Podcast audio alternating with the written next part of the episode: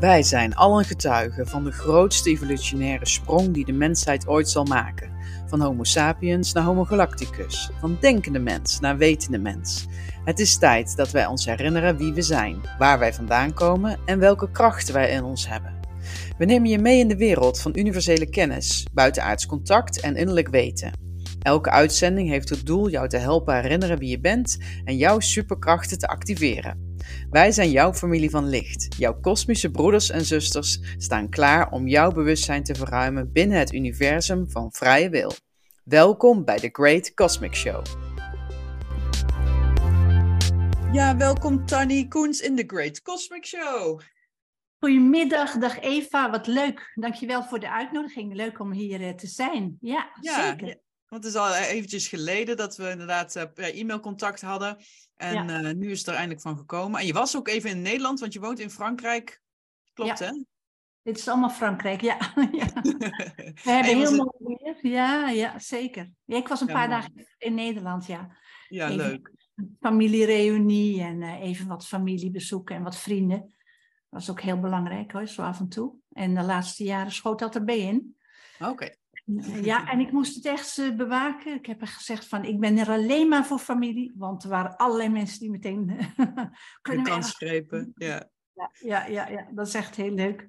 Tuurlijk is Ja. ook een leuk, leuke kant van, eh, eh, ook onbekend voor mij, want de leuke kant van een, een beetje bekend zijn, maar dat zul jij ook wel kennen, hè? dat als je ergens bent, dat mensen meteen met je willen afspreken en meteen allerlei vragen hebben, eh, meteen eigenlijk een sessie willen, zeg maar. Ah, Dus ja. wel... Nou ja, wat ik wel heel leuk vind, ik, ik, zit ook veel achter mijn computer, is dat je als je dan in real life de mensen ontmoet die dus naar jouw video's kijken, dat dat wel heel Ja. waardevol is en dat je dan ja, die, die, die feedback krijgt eh, van wat je doet en dat dat wel heel leuk is inderdaad, eh, om dat Ja. terug te horen. En Ja. hè, dat je de mensen kunt zien. Maar heel Ja. even, wie is Tarny? Want eh, misschien ken niet, eh, kennen al mijn volgers jou nog niet. Eh, jij, jij, je hebt zelfs meer volgers op YouTube dan ik heb. Dus eh, we kunnen elkaar gaan versterken. En, ja, dus, lijkt me ja, want jij bent kunstenares volgens mij ook, want je maakt hartstikke mooie dingen. Volgens mij wat je daarachter hebt hangen, heb je ook zelf gemaakt, hè? Ja, En ja. dan vaak ook nog met een eh, doordachte, denkende boodschap, hè? Want je bent ook iemand Ja. die eh, dan niet in je hoofd zit, maar je denkt wel over de dingen graag na. Ja, ik ben ook filosoof, hè, dus dat is natuurlijk, eh, dan, dan kun je denken, ja, dat, dat is heel erg op het denken gericht, vooral de westerse filosofie. Maar wie ben ik? Ja, ehm, op mijn website schrijf ik dan Ja, eigenlijk, ja, precies. ik, ben, ik ben natuurlijk, ik ben niet wat ik doe, maar ik heb wel een hele lange weg afgelegd. Eh, heel veel, en eigenlijk zeg ik altijd, ik ben de optelsom van alle mensen die ik heb ontmoet. Want ik heb Oh, wat in mooi. ja, want eigenlijk, je kunt natuurlijk je boeken en je, en je studies en zo, maar ik heb zoveel bijzondere mensen op mijn pad gekregen. En eh, dat zijn allemaal mijn leermeesters geweest. En die vind ik eigenlijk belangrijker dan de boeken of de lessen of de opleidingen. Eh, en dat zouden bijvoorbeeld hele belangrijke leermeesters zijn. De mensen met wie ik heb gewerkt, die bijvoorbeeld verstandelijke beperking hadden. Mensen Mm. met Down-syndroom, mensen met ernstige vormen van autisme, mensen met meervoudige handicaps die bijvoorbeeld niet konden spreken.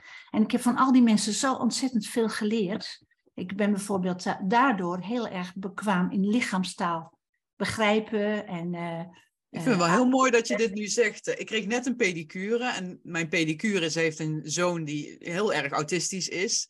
En Mm. eh, dus met een ja, emotionele vermogen van een vierjarige, terwijl die al acht is. En ze zei ook letterlijk, ja, mam, laatst zei hij in de keuken, mam, vind jij het nu ook zo fijn eh, om met mij te zijn? Hoe voel jij je daarbij? En ze was echt helemaal verbaasd, want zoiets had hij nog nooit gezegd. En ze zei natuurlijk, ik vind het geweldig met je. En eh, natuurlijk een hele Ja. uitdaging ook, maar...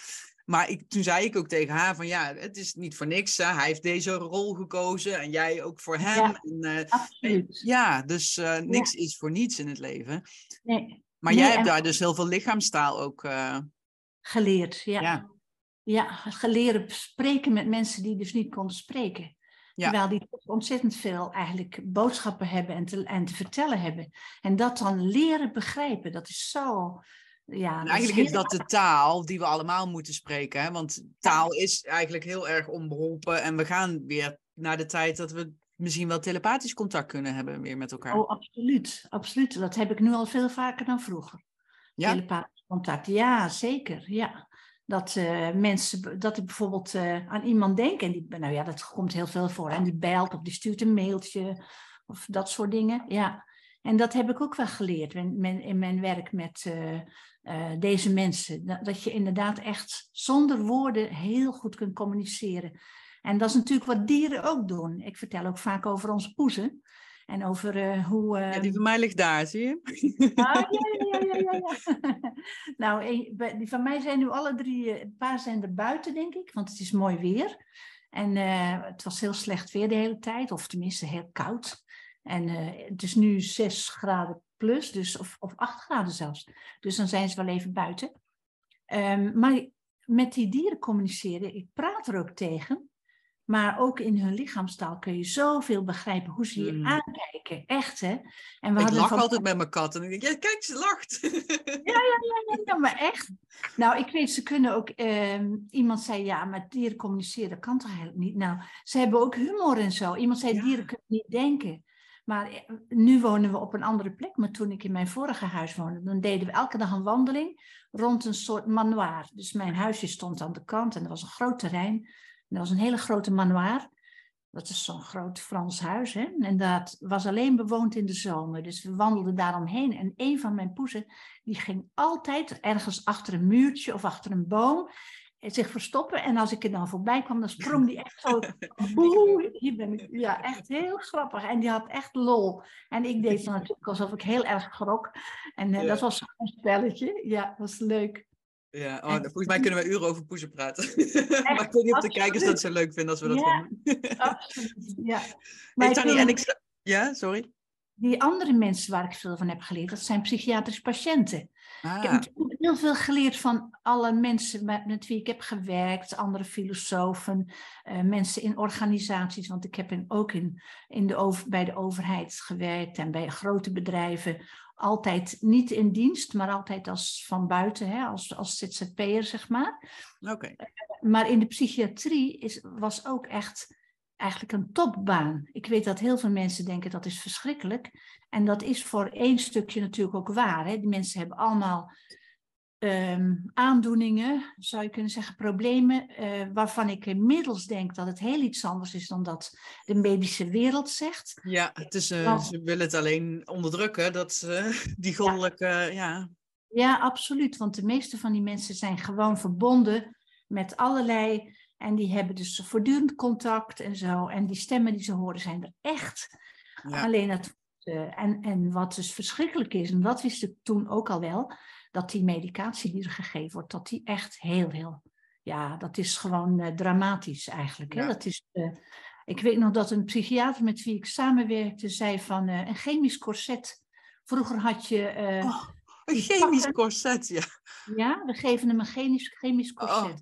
En vroeger kregen ze natuurlijk die dwangpakker aan van dat hele stijve katoen waar ze zo mee vastgebonden werden, die armen op de rug. En dan konden ze niks doen. En nu worden ze gewoon, krijgen ze hetzelfde, maar dan, met injecties en pillen.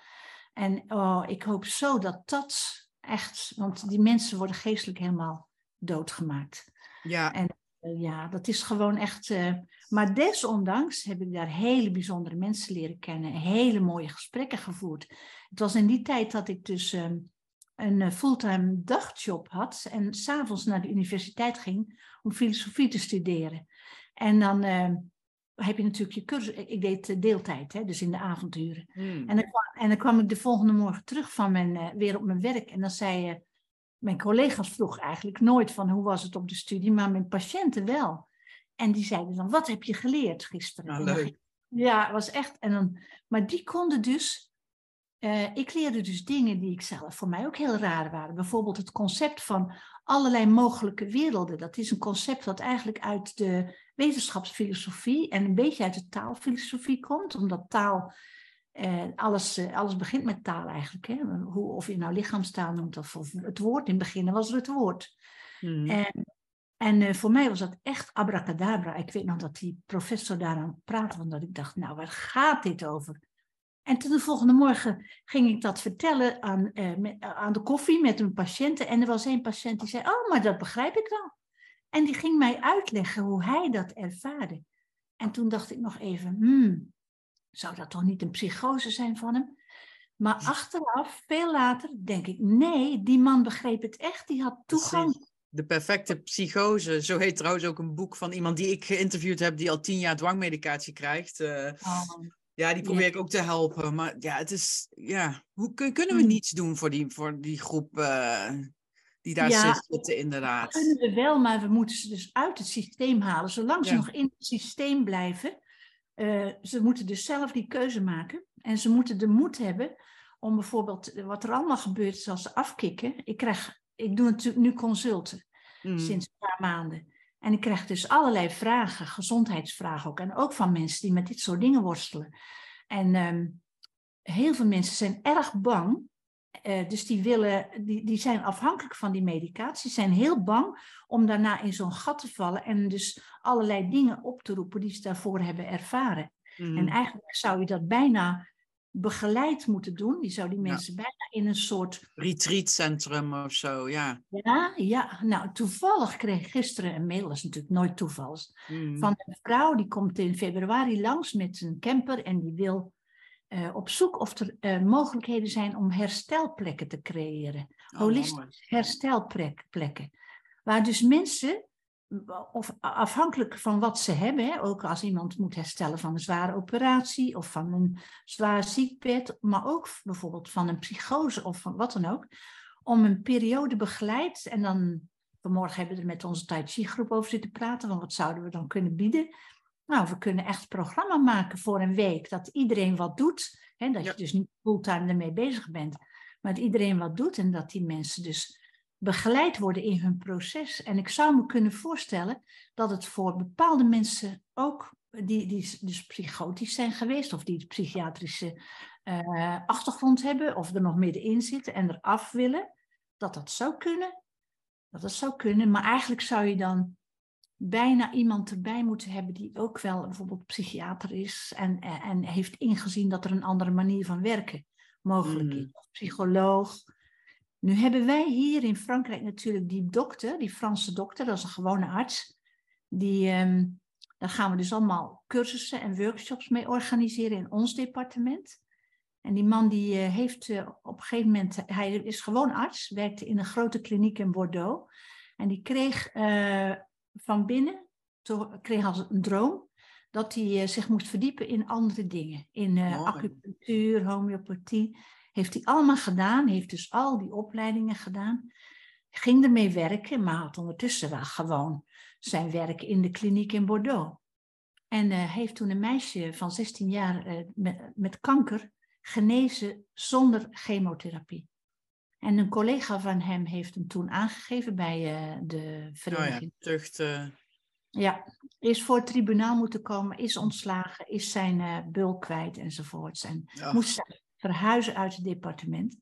Ze woont nu in het departement dat naast ons ligt, hem de lot. Maar de departementen hier zijn vrij groot. Hè? Dat is driekwart Nederland ongeveer, zoiets.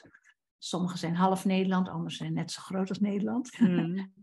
maar, uh, en die man die doet nu allemaal cursussen, maar heeft natuurlijk wel al die kennis van een arts. Dus het is eigenlijk ideaal. Ik denk een ideale combinatie om te werken. Dus we gaan samen met hem werken. En ik zou eigenlijk ook wel graag zo iemand hebben uit de psychiatrie of zo. Ja, nou, bij deze zetten we het in het veld. Ja, we zetten het in het veld. Uh, zo iemand om dit soort dingen mee te doen.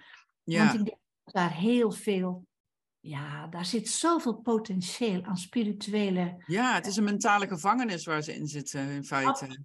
Absoluut. Terwijl ze gewoon verlicht zijn en ze hebben het licht gezien. Uh, en, uh, ja, ja. En ik, ik had laatst ook weer iemand, eh, ik zit dan op Medium Chat, uh, dat doe ik er, erbij om uh, ook mijn uh, gaves verder te ontwikkelen en mensen te helpen, ook mhm. letterlijk natuurlijk. En in 2012 zijn best wel veel mensen die een psychose hebben gehad, heb ik het idee. Dus, ja. Dat is natuurlijk ook wel zo'n datum. ja, zeker. Maar ook omdat het er naartoe werd geleefd en er toch ook wel een soort angst werd gecreëerd oh, over het moment.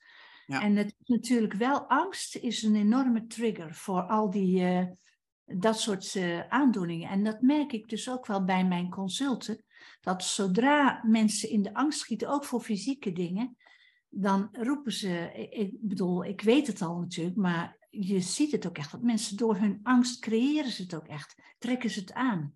Ja, En dat, dus- daar wil ik het wel even over gaan hebben. Hè? Want we gaan eh, natuurlijk naar die nieuwe tijd. eh, van de derde naar de vijfde dimensie. En ik, ik zat die video van jou te kijken waarin je het ook hebt over... ehm, dat we inderdaad in, in onze slaap, dat we daar eh, door ons eigen ja, lichaam, ons K-lichaam, het dubbellichaam, of je hogere Ja. zelf, hè, sommigen hebben er andere benamingen voor, dat, je, dat Ja. die jou helpt.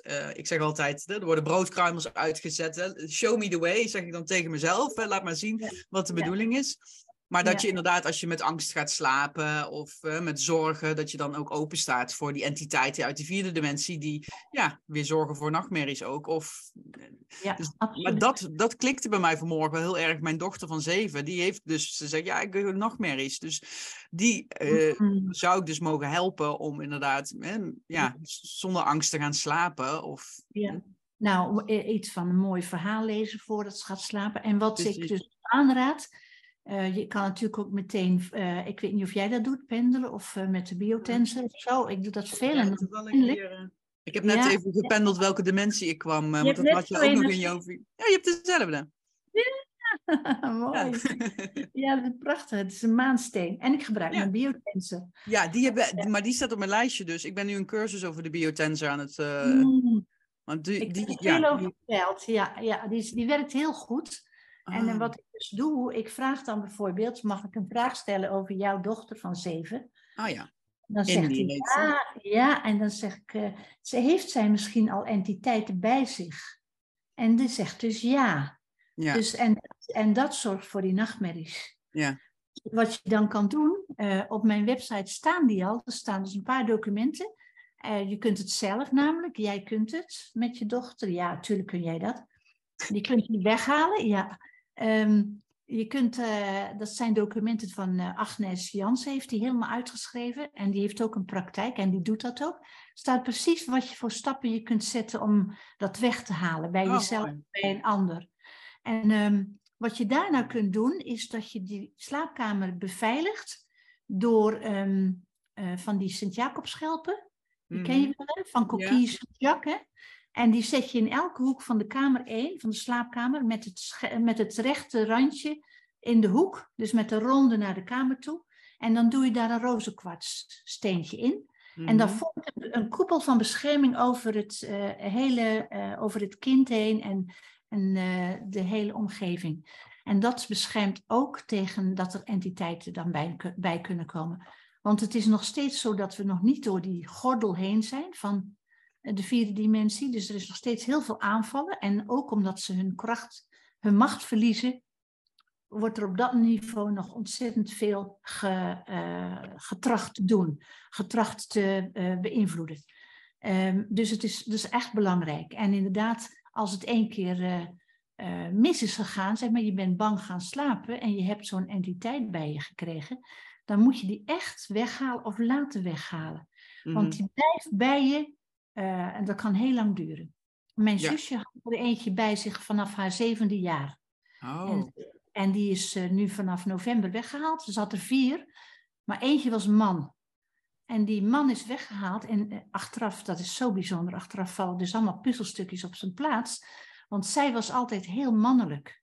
Ze mm. was, zij wilde nooit vrouwelijke kleding. Ze nam altijd een mannenkapsel. Ze had altijd ze wilde nooit make-up, nooit sieraden. En opeens, wij zijn dus nu naar Nederland geweest voor een familiereunie. En mijn zusje was daar. En ze had een rok aan en een heel vrouwelijk pakje. En ze heeft haar haar is aan het laten groeien. En ze gebruikt nu make-up. En Wauw.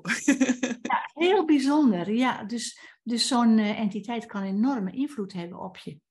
En wat je ook kan doen, ik heb dat ook in een aantal video's verteld, is dat je een, eh, een dode, dodecahedron, eh, eh, ik kan er eentje laten zien, want ik heb er eentje gekocht. Maar die hebben een hele bijzondere energie, deze. Als je, waarom die, de, de, Mijn dochter zag er eentje trouwens laatst. In de, ze zei, mama, dat vind ik een mooie schelp. Dat is, is zo opvallend wat zij soms al van tevoren zegt. Ja. Hij voelt het aan. Nou, deze schelpen, deze dieren die hierin zitten, die reinigen het zeewater. En die hebben een hele hoge frequentie.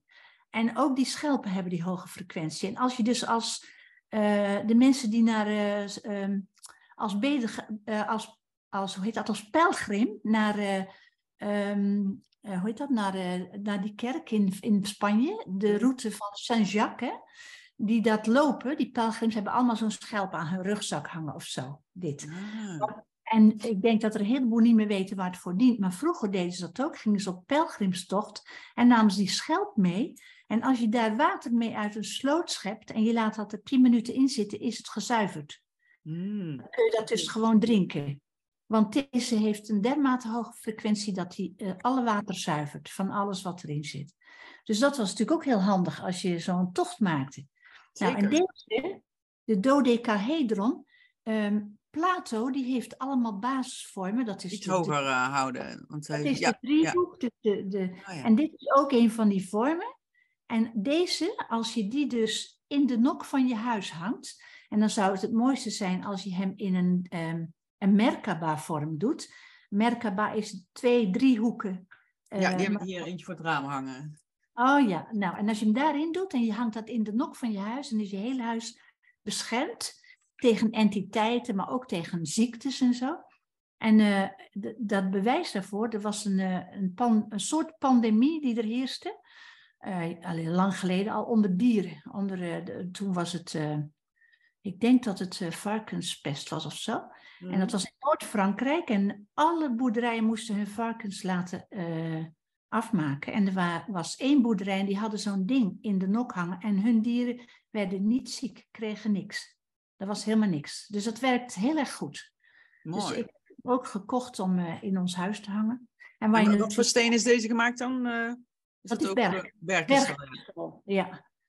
En ja. ik, ik noemde in mijn laatste, uh, en op mijn website staat ook een winkel waar ze al die dingen verkopen. En daar waren wij dus even, eventjes toen we in Nederland waren, en dat was leuk, we kochten deze ding. Toen zei mevrouw, ja, er is, uh, ik kocht ook versteend hout. En toen zei ze, ja, er is dus blijkbaar iemand die YouTubes maakt en die erover verteld heeft. Ik zei, nou, dat ben ik. Heel grappig. Dus haar business floreerde ook daarna. ja, ja.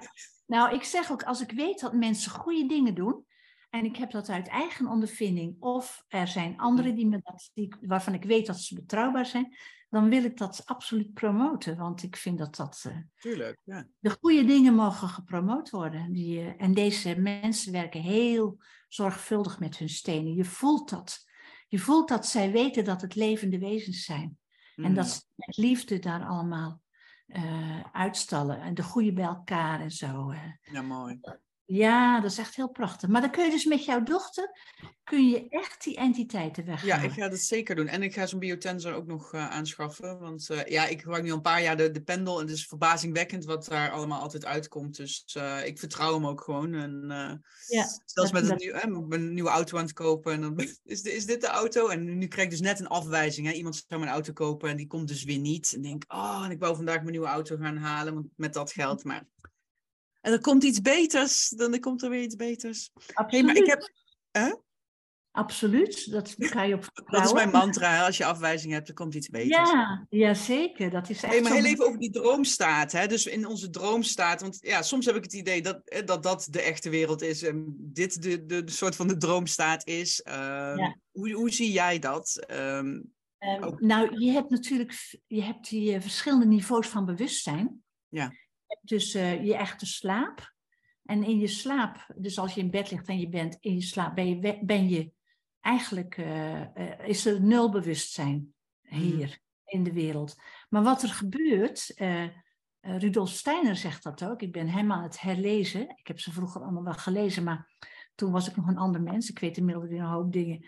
En die zegt ook, als je, als je slaapt en je gaat dus uit je slaap uh, weg, dus je, je, lichaam slaapt, maar je ziel gaat eruit, eigenlijk mm. je, je hoger zelf. En die gaat dus naar, naar huis, zeg maar naar de plek waar je eigenlijk hoort. En krijgt daar lessen.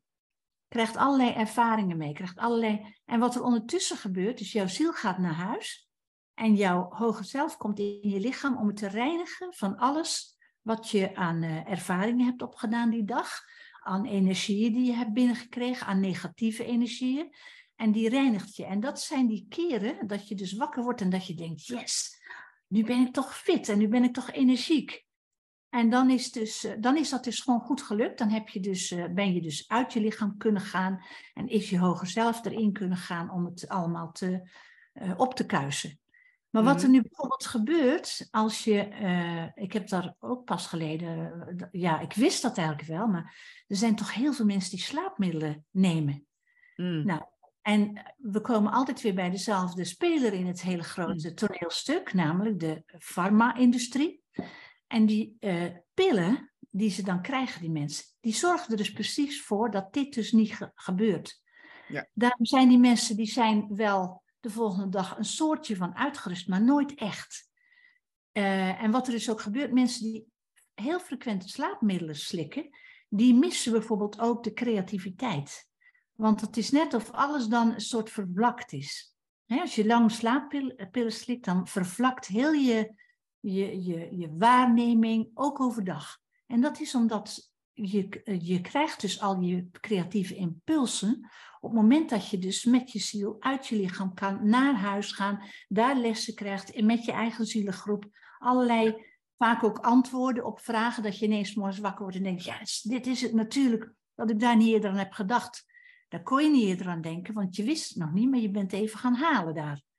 Nou, en eh, die slaappillen zorgen ervoor dat je lichaam wel in een soort staat van verdoving is, maar niet in zo'n energie dat je eruit kunt. En ook niet dat jouw hoger zelf of je K-lichaam in jou kan komen. Dus die mensen die worden langzamerhand uitgeput. Die, krijgen, die worden niet energetisch opgeladen. En dat merk je ook vaak aan mensen die langdurig Ja. uh, dit soort middelen slikken. En wat die eigenlijk om te kunnen leren slapen zouden kunnen doen, ik, ik raad dat gewoon aan, neem CBD-olie, cannabis. Oh, Ga ja. langzaam van die slaappillen af en neem in de plaats daarvan die, uh, die cannabisolie. Die uh, na een week, meestal een week, tien dagen goed begint te werken. Want wat er gebeurt, uh, het, het, is heel mooi, dat K-lichaam, dat is dus eigenlijk ons hoge zelf. En het is de bedoeling, als we in, de, in onze verlichte staat, als we daarin komen, dan zijn, vallen we continu samen met ons K-lichaam. Maar bij de meeste mensen gebeurt dat pas op het moment dat ze overlijden. Pas op het Mm. moment dat ze overlijden, komt, die, eh, komt dat, dat stuk van hen, dat essentiële stuk, wat ze eigenlijk werkelijk zijn, komt in hen. Um, en uh, de zinsnede uit uh, de Bijbel van uh, het is moeilijker voor een rijke om het rijk der hemelen binnen te gaan dan het is voor een kameel om door het oog van de naald te gaan, gaat hierover. Gaat over dat samensmelten met je, met je uh, K-lichaam, met je, eigenlijk met je pure ware zelf, met je, met je ziel. Uh, en dan nee, dacht ik altijd dat het echt om een kameel en een naald ging. Maar het gaat dus over, in, uh, dat wist mijn lief dan weer, in Egypte vroeger en in die, in die uh, Oosterse landen, daar had je die ommuurde stadskern. Mm. En die dat was ter bescherming natuurlijk. En dan hadden ze in die stadsmuren hele smalle spleten, waar een mens wel door kon als hij niet te dik was. Maar in die tijd was dat niet, hè, te dikke mensen. Maar een kameel kon er net door als hij heel rustig zich bewoog. Mm. Als hij dus onrustig was, of te zwaar beladen of in paniek, kon hij er niet door. Dus die begeleider moest dat dier heel erg goed kalmeren. En dat noemden ze het oog van de naald. Ah. Die, uh, ja, dus, dat wist ik ook niet, maar uh, mijn liefje vertelde me dat het dat was. Want... Interessant. Ja, ik, ik, ga even terug ook naar die video van jou, want er zaten zoveel uh, waardevolle dingen in uh, die video. Um, ook bijvoorbeeld, uh, ik als kind, ik heb altijd gezegd, ik ga het einde van de wereld meemaken. Waarom ik dat wist, weet ik niet. Ik ben nu ook eigenlijk mijn hele levensverhaal aan het schrijven, omdat ik een soort van theatervoorstelling daarover wil gaan maken. Ook om mensen mm. ja, te inspireren en ook omdat ik het leuk vind om op een podium te staan en, en mensen te inspireren. Um, dus ik ben ook teruggegaan in dat verhaal. En jij zegt het einde der tijden. De betekenis daarvan is, alle tijden verenigen zich en vormen één. Het verleden verenigt zich met de toekomst en het heden. En dat vond ik echt zo mooi, inderdaad. Het einde der tijden. Dus we, we stoppen met het hebben van tijd. Absoluut. Prachtig. Ja. Ja, ja. ja. Dus ik, ja. Dat is de eerste keer dat ik dat hoorde. En ik, dat is dus Ja. ook de vijfde dimensie. Dat alles in. Hè, dat, we komen dus samen. Ons, daarom is het belangrijk dus dat we ons verleden helen. Dus alles, hè, de trauma's, de, alle Ja. onopgeloste problemen. Ehm, en jij zegt ook een hele mooie. Je kunt ook teruggaan naar het verleden om iets hè, recht te zetten. Iets dat je anders zou willen doen. En gebruik daar wel hè, al je zintuigen bij en vooral je emoties.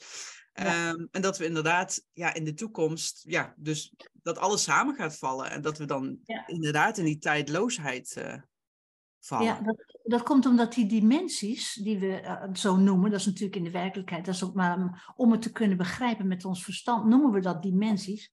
De eerste dimensie is volledig vlak. En dat is een dimensie waarop dus geen, uh, eigenlijk geen vormen zijn en zo, en ook bijna geen leven. En dan heb je de tweede dimensie, en daar heb je dus wel vormen. Daar heb je bijvoorbeeld planten, en die, uh, alles al, in de eerste dimensie kan er niks bewegen. In de tweede dimensie kunnen de dingen wel groeien, maar ook nog niet bewegen. En in de derde dimensie heb je dus allerlei. Dus de tweede dimensie is planten en stenen. En die, die, die leven wel en ontwikkelen zich, maar kunnen niet bewegen, blijven op hun plek. En dan heb je de derde dimensie, en daar gaan wij, we zijn er al grotendeels uit, hè? Uh, de wakkere mensen, dus bewuste mensen. Mm -hmm. uh, daar kun je dus en groeien en bewegen. En dat is en de, omdat er dus uh, diepte zit. En dan gaan we dus, de vierde slaan we over, daar gaan we wel doorheen, doorheen.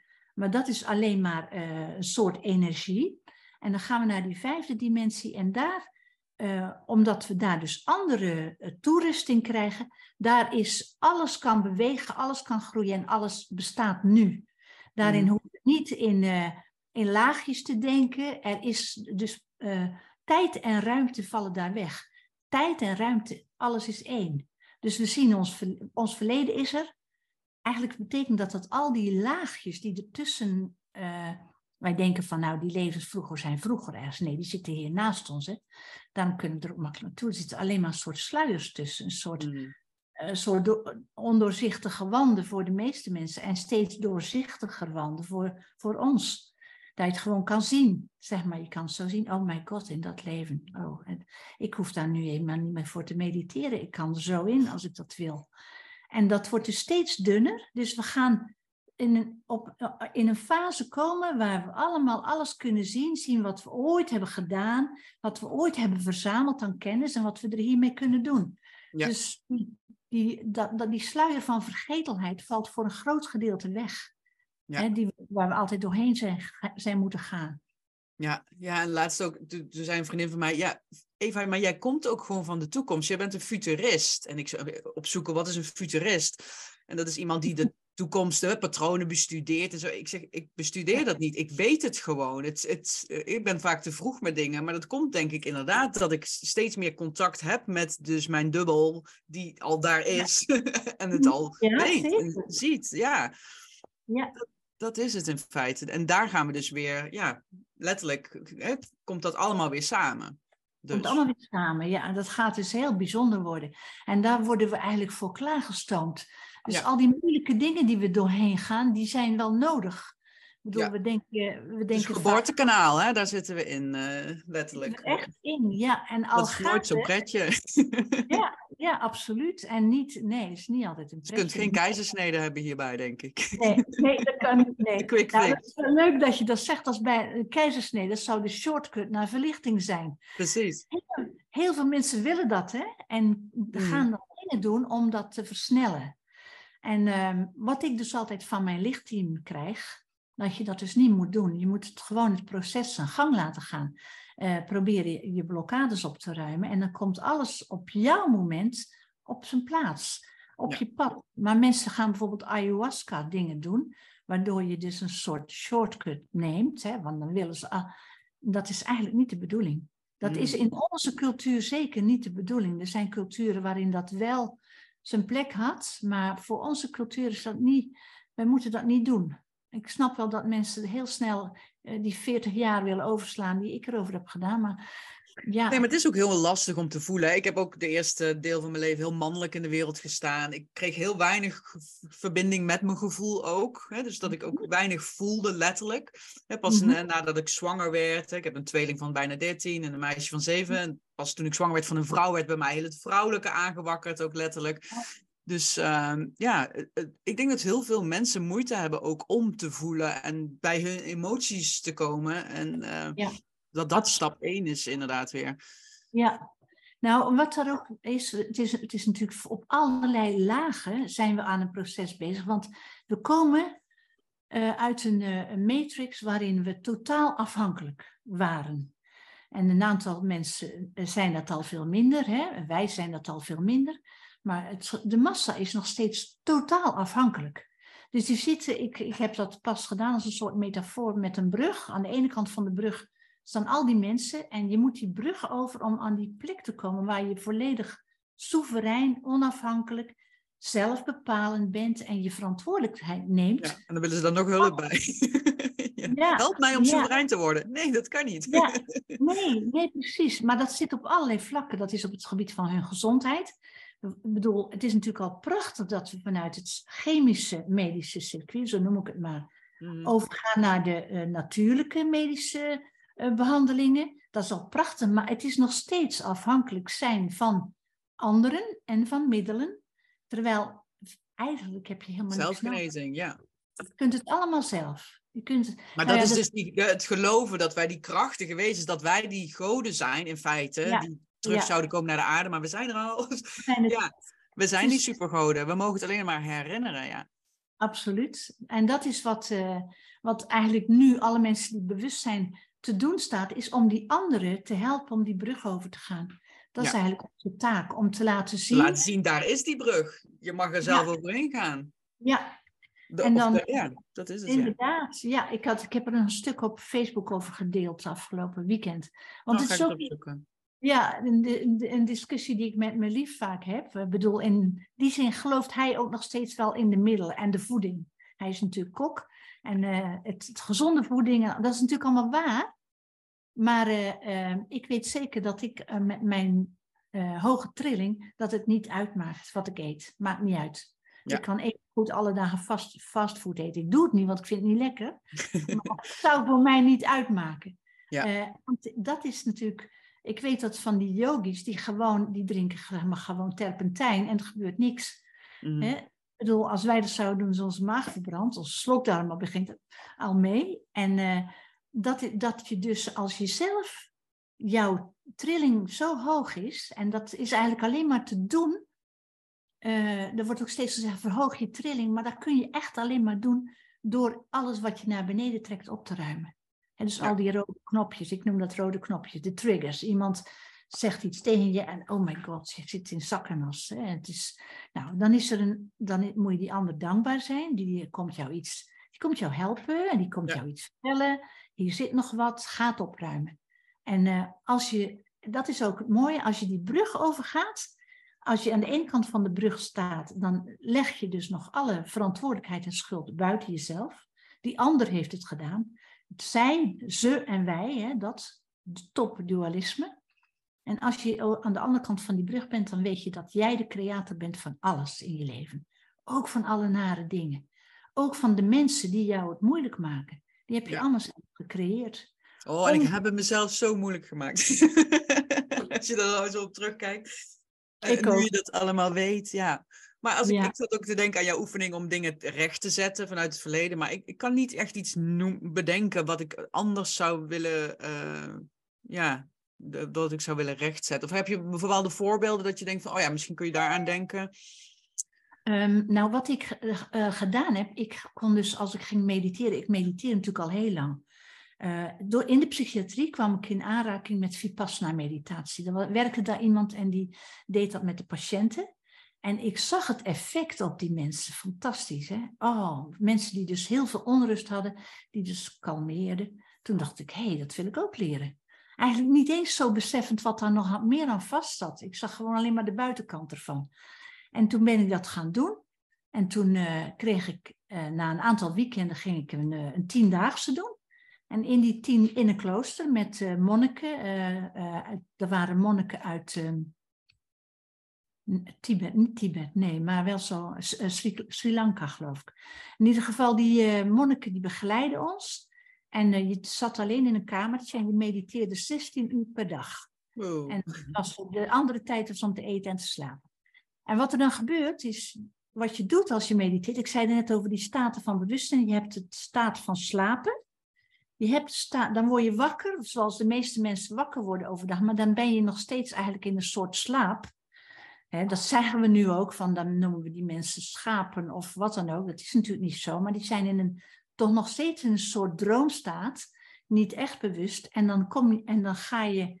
ehm, er wordt ook gezegd in de Veda's, hè, de, de, de Hmm. Vedische literatuur, dat eh, de slaap eh, eigenlijk heel erg lijkt op dood zijn. Dat is eigenlijk, dat noemen ze ook wel een, een stadium van de dood.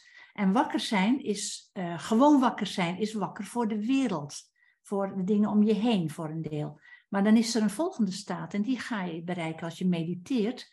Dat is namelijk dat je in een staat van stilte komt. Dus dat je, dat is ook de momenten waarop je dus met je dubbel eh, in contact kunt komen overdag, is als je ruimte creëert tussen je gedachten. Mhm. En dat leer je mediteren, leer je dus dat die ruimte tussen die gedachten steeds groter wordt. En op een duur kom je in een soort stilte en, en in een soort eenwording met alles. En wat er bij mij gebeurde is dat ik ziek werd na een paar dagen in die tiendaagse. Heel ziek. Iets wat ik al vaker had. En eh, eh, ik, eh, ik wilde naar huis, moest naar de dokter, ik moest eh, antibiotica halen. Ik dacht nog dat dat hielp toen. En Mm. eh Monnik zei, als je blijft, dan ga je ontdekken waarom je dit maakt. Ik zei, ja, maar dat maak ik niet. Ik zat gelijk, dat komt gewoon. En hij lacht en zegt, ja, ik begrijp dat je dat denkt. En als je weg wil, is dat ook prima, dat is aan jou. Maar ik beloof je echt, als je blijft, dan ga je het ontdekken. Nou, dus ik bleef. En, Was eh, het een nog- blaasontsteking dan? eh, nee, sinusitis. Heel Oh. erg sinusitis. Heftig. Heel heftig. En, eh, en Niet willen zien, letterlijk. Ehm, klopt. En het had te maken met een bepaalde soort van afhankelijkheid. En, eh, en het, eh, na drie dagen zag ik het. En ik had koorts en alles erop en eraan. Hè. Oh, hoesten, snotteren, afijn. Ik kreeg dus wel allerlei kruidendrankjes. Mocht niks innemen, niet tegen de pijn, niet tegen de koorts. Gewoon laten gaan en, en kijken, zeiden ze. Kijken. En de derde dag zag ik het. Er komt zo'n soort flits van inzicht en opeens wist ik het. Ik kan nog altijd niet precies vertellen hoe het was, maar ik wist het en het begreep het ook meteen. En tien minuten later waren alle symptomen verdwenen. Wauw, mooi. En dat is natuurlijk heel bizar. En sindsdien weet ik dus dat we alles zelf maken. En als we Ja. natuurlijk onze ziektes maken, dan kunnen we ze ook genezen. Dan hebben we daar niemand voor nodig. Nou, dat is voor mij denk ik de, een van de belangrijkste lessen geweest in mijn leven. En, eh, nou, en sindsdien bleef ik dus mediteren. Eh, echt, ik mediteer dus nu al zo'n 30 jaar of zo. En eh, eh, wat er gebeurde, dat ik eh, terug kon gaan naar een vorig leven. Ik had dat ergens gelezen en die, die persoon zei, nou, dat is heel makkelijk. Dan ga je gewoon, je gaat in je navel. En door je navel... Ja, dat, dat is mooi, ja. Daar komen we inderdaad, die verbinding met de baarmoeder. Ja. Ja, en dan zwem je door die door, want dat is, dat is in water, dat is een waterbuis. En je zwemt door die buis en je komt dan uit, altijd in een soort stukje zee, aan een strand. En dan onderweg kun je al kijken hoe je eruit ziet. Want heel, heel vaak ben je het meteen zelf in dat leven, of de persoon die je was zwemt voor je. En dan kom je daaruit en dan moet je naar, maar moet je naar kijken naar je voeten. Ben je man of een vrouw? Naar je handen. Heb je sieraden aan? Ben je dan van rijke afkomst? Heb je mooie kleren aan? Of is het armoedig? Je kunt meteen een hoop dingen weten. En dan ga je dus eh, volgen je gevoel. En dan leidt dat je ergens naartoe. Je gaat uit het water. En je gaat naar een plaats. En dan kom je dus in dat leven wat je hebt geleid.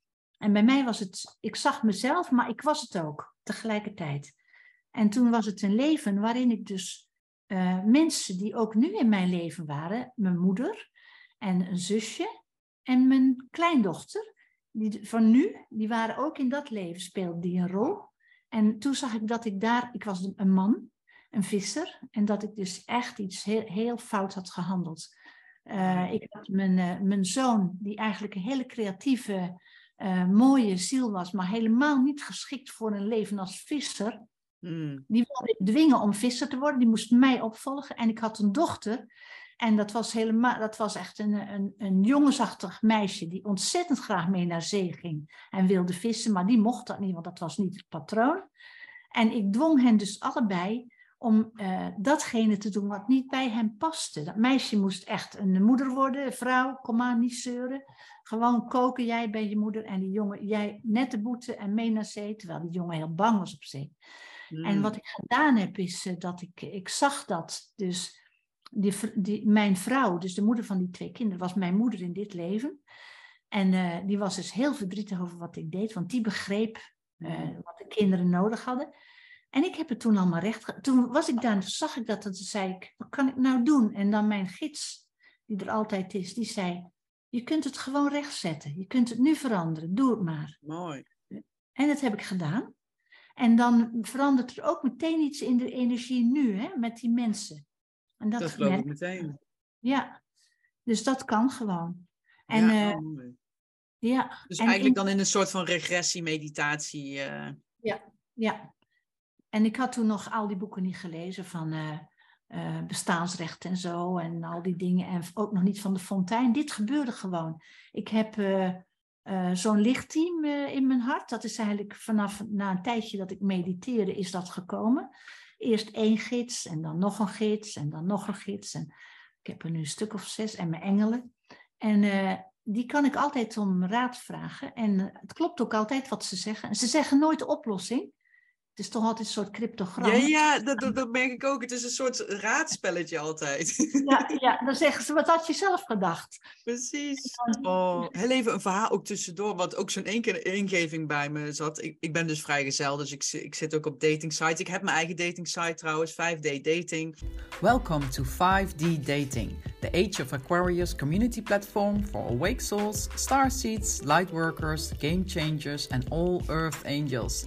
We offer you a safe place where you can connect with like minded souls. Meet your cosmic brothers and sisters who shine bright to help humanity rise during the Great Awakening. .com voor uh, bewuste mensen, starseeds, earth angels, lightworkers. Maar ik zat zelf op uh, de Pattern. Dat is ook een hele mooie app uh, waar je ook vanuit je horoscoop, geboortedatum, ook uh, heel veel inzicht over jezelf kan krijgen. En die hebben ook een datingfunctie. Dus raakte ik in contact met een man. Daniel noemde hij zichzelf. je voelt hem al aankomen. En in Duitsland. En hij was dan hij, als marinier. En toen liet hij me een plaats zien waar hij woonde. Ik denk, moet je dan niet bij de zee wonen, dacht ik toen nog. Hij was captain. En toen had ik al zoiets, hmm, ik weet het niet. zijn vrouw was drie jaar geleden in een auto-ongeluk om het leven gekomen. Had een zoontje van 13. Hmm, nou ja, maar ik raakte toch aan de praat. En op een gegeven moment zei hij ook, what do you feel about internet dating? Hoe voel je je daarbij? Ik zei, nou, prima, ik heb mijn eigen dating site. Tuurlijk heb je, kan je geghost worden. Dus ik was het dan aan het vertellen in een eerste voice berichtje. En ik loop naar de keuken en ik sta af te wassen. En in één keer komt zo binnen, misschien is hij wel een datingscammer. Want ik zei, ja, je kunt ook wel eens opgelicht worden. Dus ik loop terug naar mijn telefoon en ik zeg het. Uh, yes, wacht eens even, jij zou zomaar eens een datingscammer kunnen zijn, uh, zei ik zo, een beetje met een lachenwekkende toon. Toen hoorde ik niks meer en toen toen in één keer klikte ik, hij is een datingscammer. En toen bleek dus een jonge man uit Nigeria te zijn. Die, ja, echt het traditionele verhaal. Echt een oh. jongen van 21. Hij volgt me nu op Instagram. Want ik heb gezegd, ik ben een journalist, wil je je verhaal delen? Hij zei, ik heb helemaal geen mogelijkheden. Ik wil liefst voetballen, maar we kunnen niks. Maar dat was mm. dus ook zo, met, heel duidelijk. Hij is een datingscammer. Ja, ja. Nee, jij hebt natuurlijk ook zo'n team. Dat is echt geweldig. Uh, ik lees de boeken van Lars Mul nu. Die zijn ook prachtig, echt aanrader. Oké, die ken ik niet. De Ziener, uh, de Magdalene en de Graal. En dan heeft hij nog andere, de, uh, hoe zei je dat, uh, het geheim van het gebroken hart of zo. Maar het is allemaal heel spiritueel.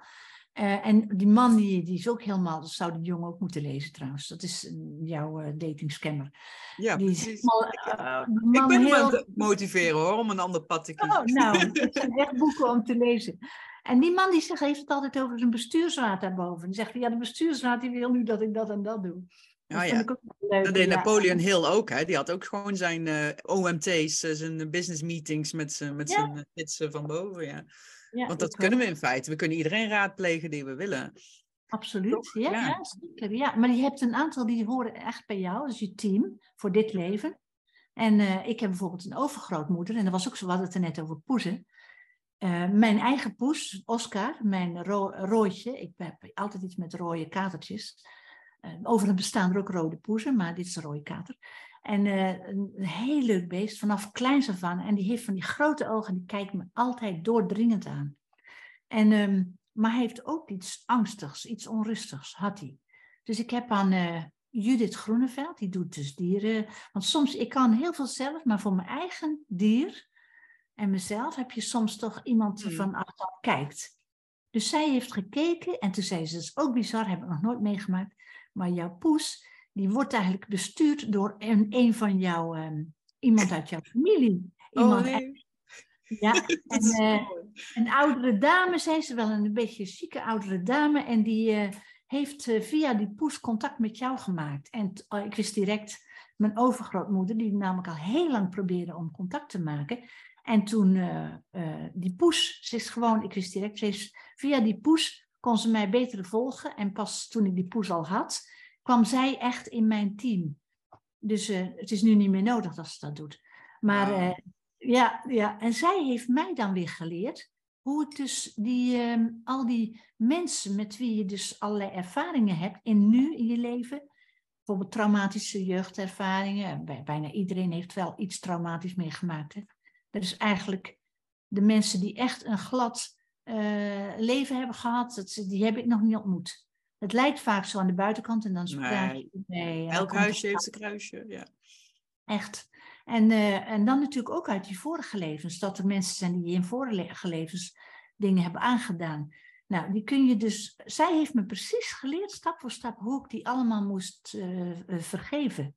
En dus ik heb in mijn uh, video 133 dat hele stappenplan uitvoerig beschreven.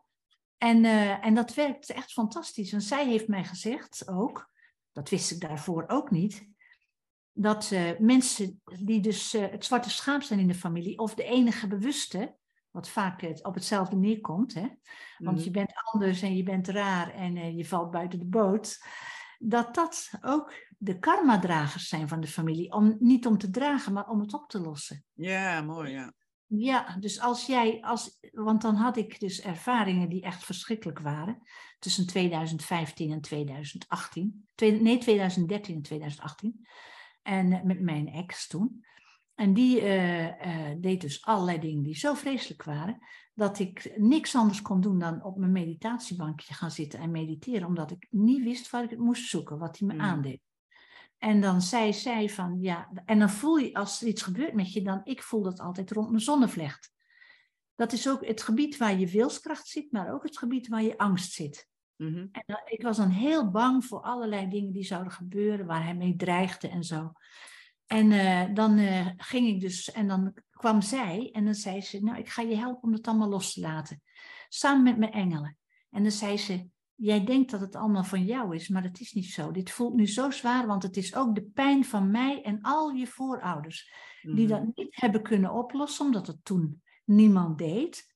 En je kan het alleen maar doen in een lichaam. Als je aan de andere kant bent, kun mm. je dus deze karmische dingen niet oplossen. En dus uh, liet ze mij precies zien hoe ik dat moest doen. En mijn engelen hielpen dan. En dan was het bijvoorbeeld, ik, had een, ik heb een huis in mijn hart. En dat was een kelder. En er stonden dus allemaal van die grote kulse potten. En daar zat dan oud zeer in. En uh, briet. En, uh, en gekwetstheid. En verlaten. En, Mooi. Ja, en dan had ik weer zo'n ervaring en dan mocht ik dat allemaal loslaten. En dan liet ik dat dus door mijn vingertoppen in de aarde wegstromen. En dan uh, maakte moeder aarde, die liet daar dan meteen bloemen van groeien. Dan werd het mm. meteen bloemenveld. En dan ging later mijn engelen samen met mij en zei kom, gaan die potten nu even leeggooien uit de kelder. En dan haalden we de pot uit zeer en dan werd dat in het, ook weggegooid. En dan kwamen dan ook allemaal mooie dingen, vlinders of zo. En, en eigenlijk werd dat heel mooi beeldend gedaan. Ik denk als mijn boek oh. klaar is, moet het ook verfilmd worden. Dat wordt een ja. film. Ja.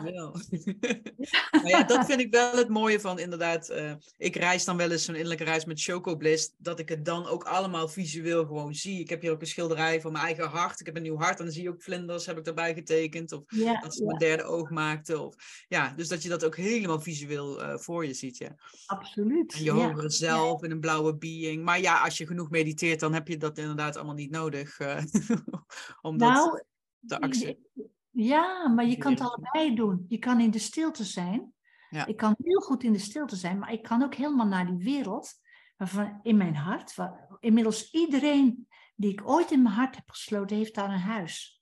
Mm. Ook mensen uit eerdere levens. En dan uh, ga ik daar lopen. Dat is dus nooit verkeer. Hè? Je kunt overal naartoe. Als, je, als ik wens om bij mijn gids te zijn, ben ik er meteen. Maar mm. ik kan ook lopen. Dat is de keuze. Dus ik kan me gewoon energetisch verplaatsen en lopen. En dan uh, zijn hun, al hun zielen. Dus ik kan met iedereen spreken daar. Ook mensen met wie ik in het leven geen contact meer heb, omdat ze totaal andere weg zijn gegaan, zoals de afgelopen jaren.